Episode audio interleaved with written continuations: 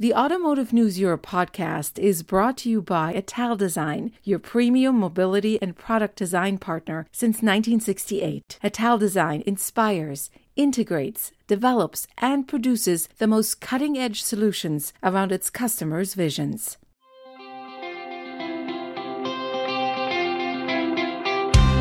Hello, and welcome to the Automotive News Europe podcast for June 10th, 2021. I'm your host, Doug Bolduc, managing editor at ANE. So happy you could be here today. Late last year, VDL Nedcar got a punch in the stomach. BMW said it would end production of the X1 crossover and two mini models at the contract manufacturer's plant in the Netherlands.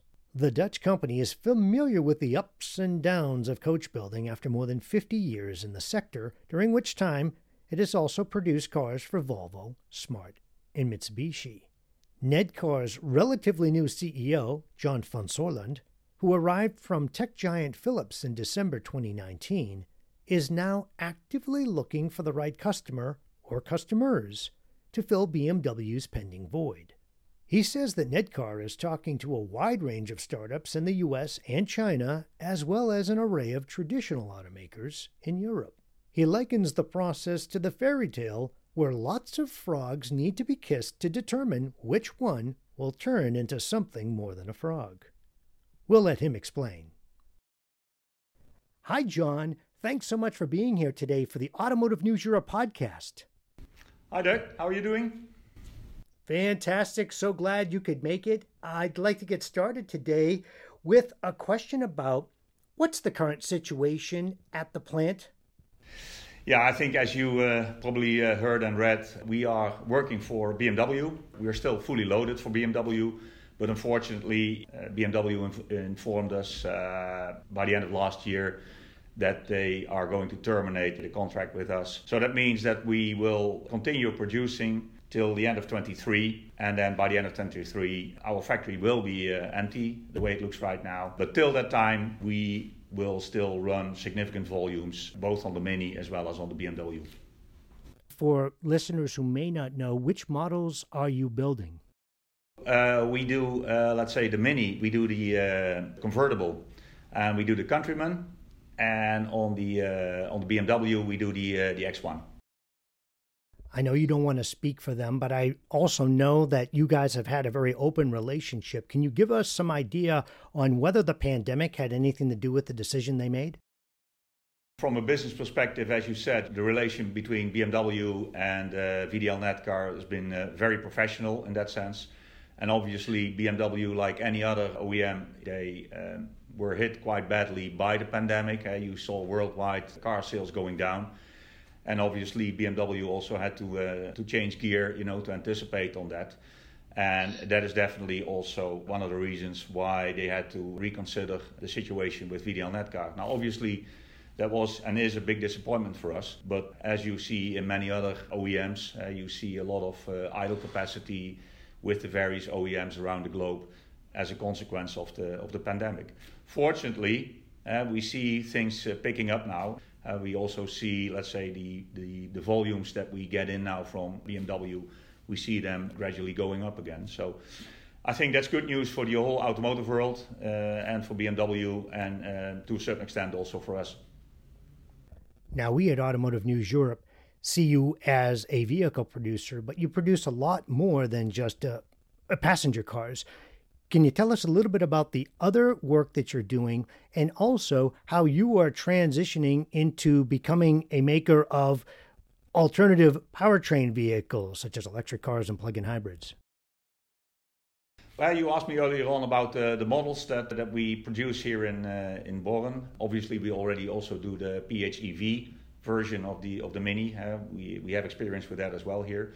But VDL, I think one of the very nice things of, of VDL is it's a conglomerate of many activities. A lot of people, especially your audience, of course, they're familiar with uh, with VDL Nedcar. But as it is, you know, VDL is a conglomerate of 100 plus companies with a lot of capabilities, a lot of competencies in the automotive space and beyond.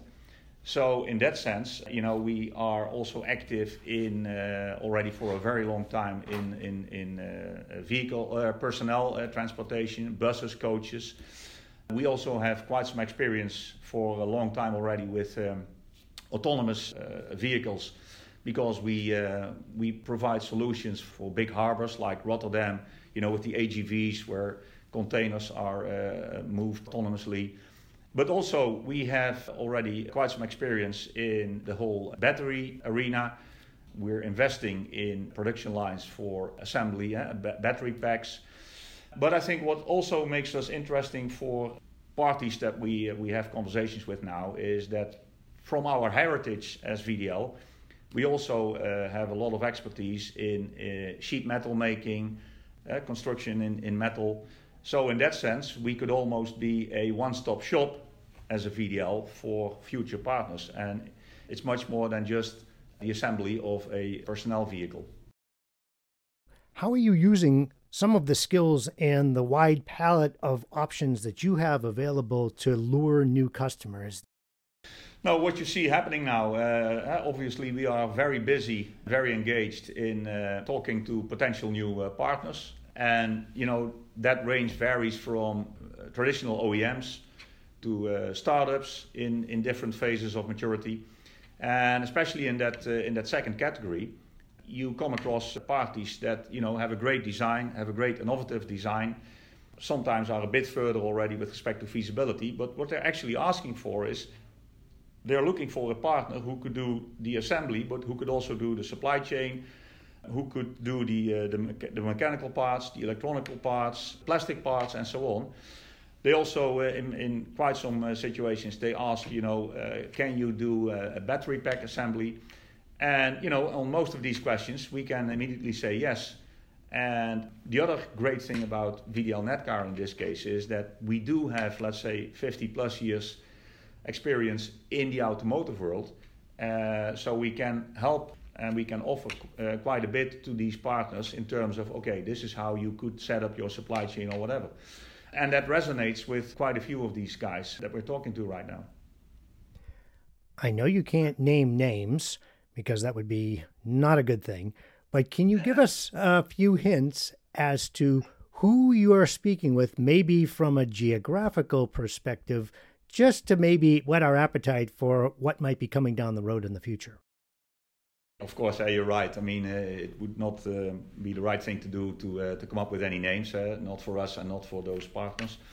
But I say it quite often to my colleagues here that basically we are we are talking around the globe, so we can follow the the sunrise.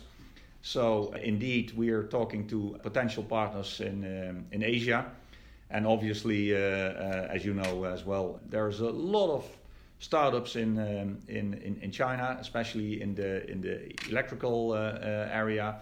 Of course, per today already, China is, is, is a huge player in the automotive world in terms of volume. So many of these uh, partners, they are established uh, brands in, uh, in, in China, and they, they are spreading their wings now towards the rest of the world. And they're looking for partners, you know, to get a, a footprint in, uh, in, for instance, in Europe. Now, the way this usually works uh, is, of course, they first need to get their, their, their sales channels in place. And then next step is usually, uh, you know, you talk about SKD uh, steps. And then somewhere there's a, a, tipping point also from a business economics point of view where uh, it actually becomes interesting, you know, to do the full scale assembly. Now, we have a number of, um, of those partners uh, talking to us and um, again, I'm sure you will be able to fill in all the dots, uh, which ones they are. At the same time, you know, going to the other side of the world, you see similar effects now in, in the US.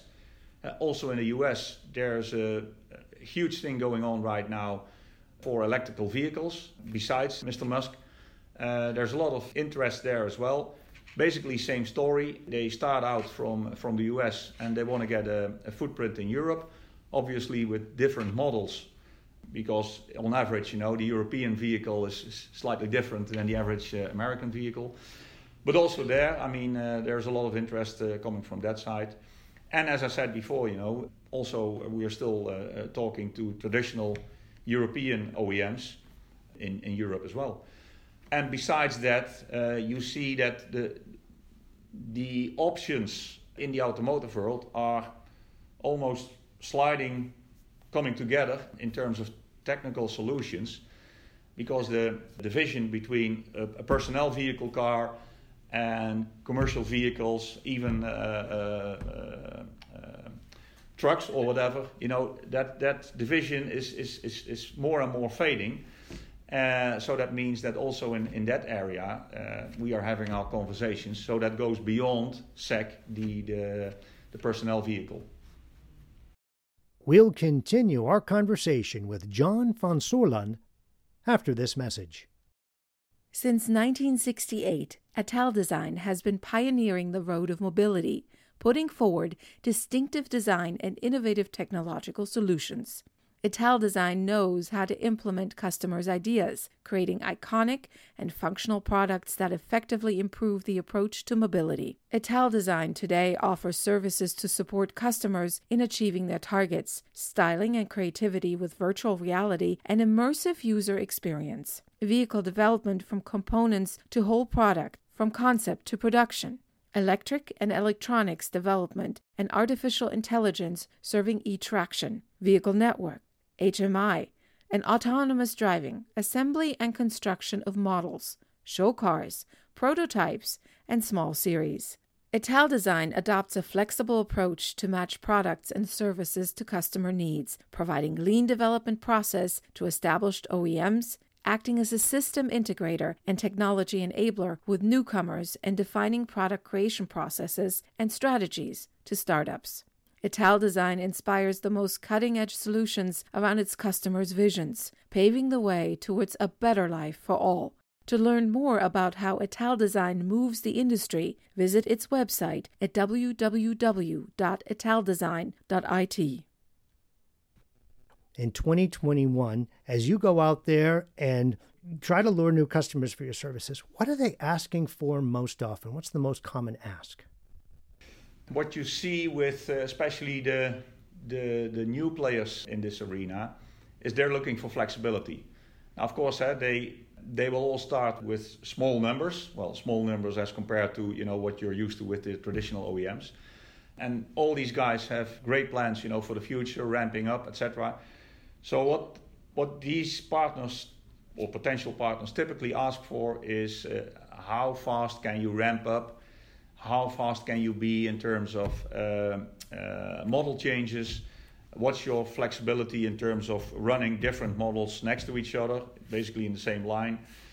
Can you do what I already mentioned before? Can you also do battery pack assembly? Because you know the, the, the, battery pack is a, is a huge thing. It's a, it's a heavy thing, and you don't want to drag that around uh, across the globe if, if not needed.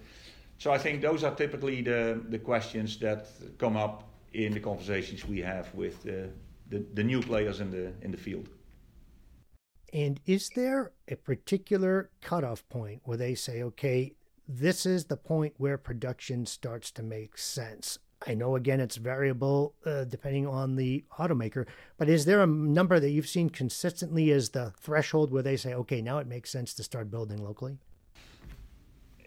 I, I, cannot give one generic answer, I think, uh, to that question. Uh, again, it all depends on what the origin is of, of this potential partner. It depends where he is located right now in the world, where, where he has his main uh, production facility.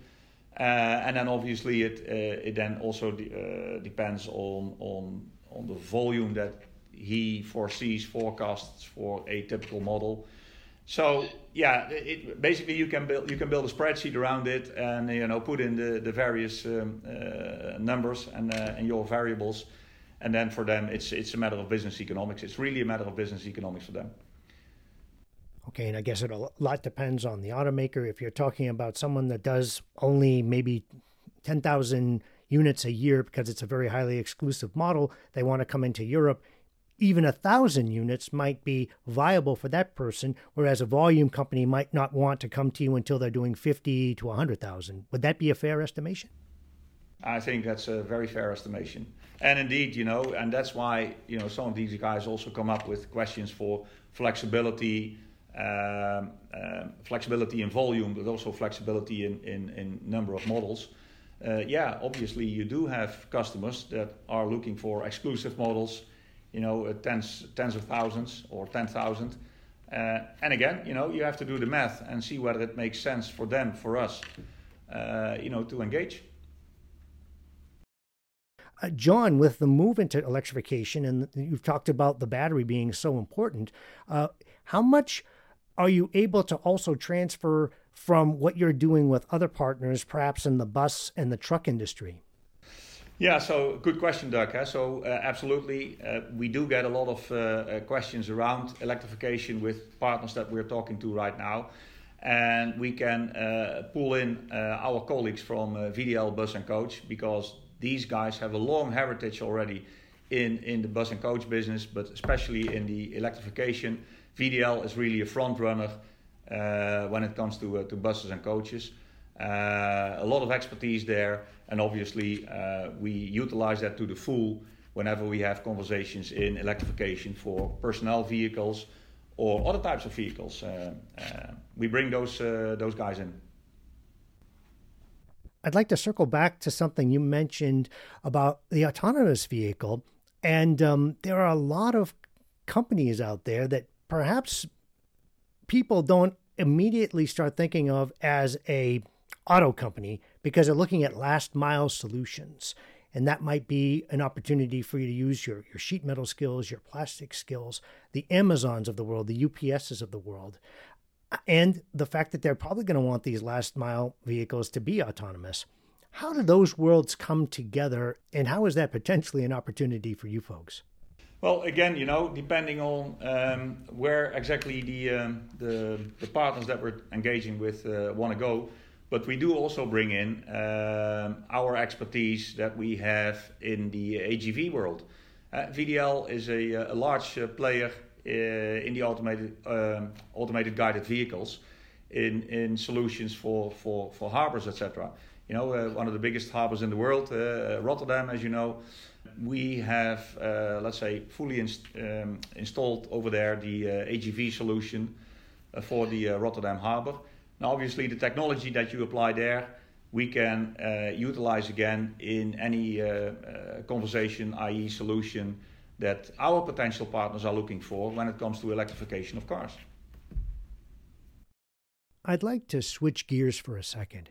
I had a fascinating discussion with Magna Steyr President Frank Klein not that long ago, and he said something that really kind of caught my interest was that at Magna Steyr, they can't just take on every single customer. They have to be quite selective, and we talked a little bit about that. Can you tell me a little bit about how do you come to your decisions on who's going to make the cut and become a customer of yours? Well, I think that's a very good point, uh, Doug, and actually uh, that might even be mo- one of the most challenging uh, things in my in my job. As you said correctly, how are we going to make these choices? Uh, because we do have to uh, be uh, selective every now and then I make the comparison uh, when I when I get this question. I said, you know, it's all about the the fairy tale of the um, of the kissing frogs. So which frogs should we kiss? Uh, which ones turn into real princes or princesses? Uh, I prefer, and and which ones will only stay nice frogs? Now, because the decisions you make have consequences that go into the future for for many many years. I mean you do have to do uh, large investments, uh, either by yourself or with partners or whatever.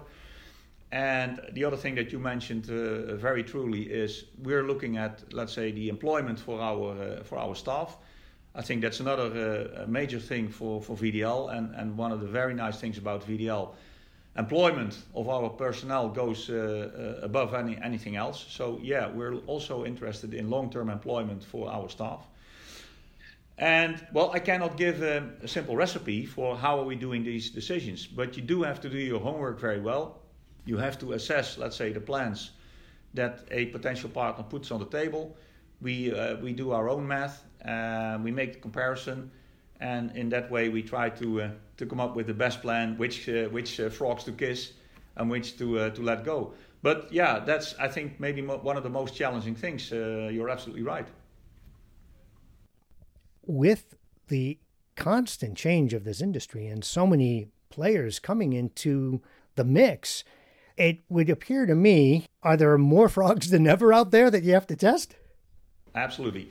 You know, I'm I'm um, in this business for a relatively short period, especially if I compare it to uh, uh, to my staff. You know, as I said, uh, some of these guys uh, they've worked their entire life in the automotive industry, but also from them I hear that the situation out there is nothing compared to what they ever experienced before. And I think it's it's it's driven uh, largely because of the electrification. new technical solutions are popping up now. You also see clearly that the traditional OEM industry is also really going into a transformation phase. Uh, some a bit quicker than some others. And of course, they had a great tradition, but at the same time, that's also becoming a legacy for them now because they do have their footprint. They do have their and that's an opportunity for all these new startups because they don't have the legacy. You know, they can start with a clean sheet of paper and make their plan, and they're looking for the flexibility. So, and then they come to, uh, for instance, VDL Nedcar because we do have the facility. And yeah, there's a lot of frogs out there, more than probably ever before. So um, that's a challenge. Yeah. You have to invest in a lot of chapstick, I would imagine. yes, yeah, absolutely. All right, I think on that note, we'll wrap things up, and I will extend a very warm thank you to you, John, for spending the time with us today and joining us on the Automotive News Europe podcast. And thank you, Doc, for this conversation. I really enjoyed it. Thank you. We reached John van Soerland at his office in Born, Netherlands. If you have an idea for a future podcast or would like to be a guest on the show, please reach out to me at dbolduc at autonews.com. For breaking news, please visit europe.autonews.com. You can listen to this podcast and a range of others from the Automotive News Group on iTunes, Spotify, and Google Play, or on our website at europe.autonews.com. That wraps up this episode of the Automotive News Europe podcast for June 10th, 2021. I'm your host, Doug Bolduc, managing editor at ANE. Thanks so much for spending time with us. We hope you'll tune in again soon.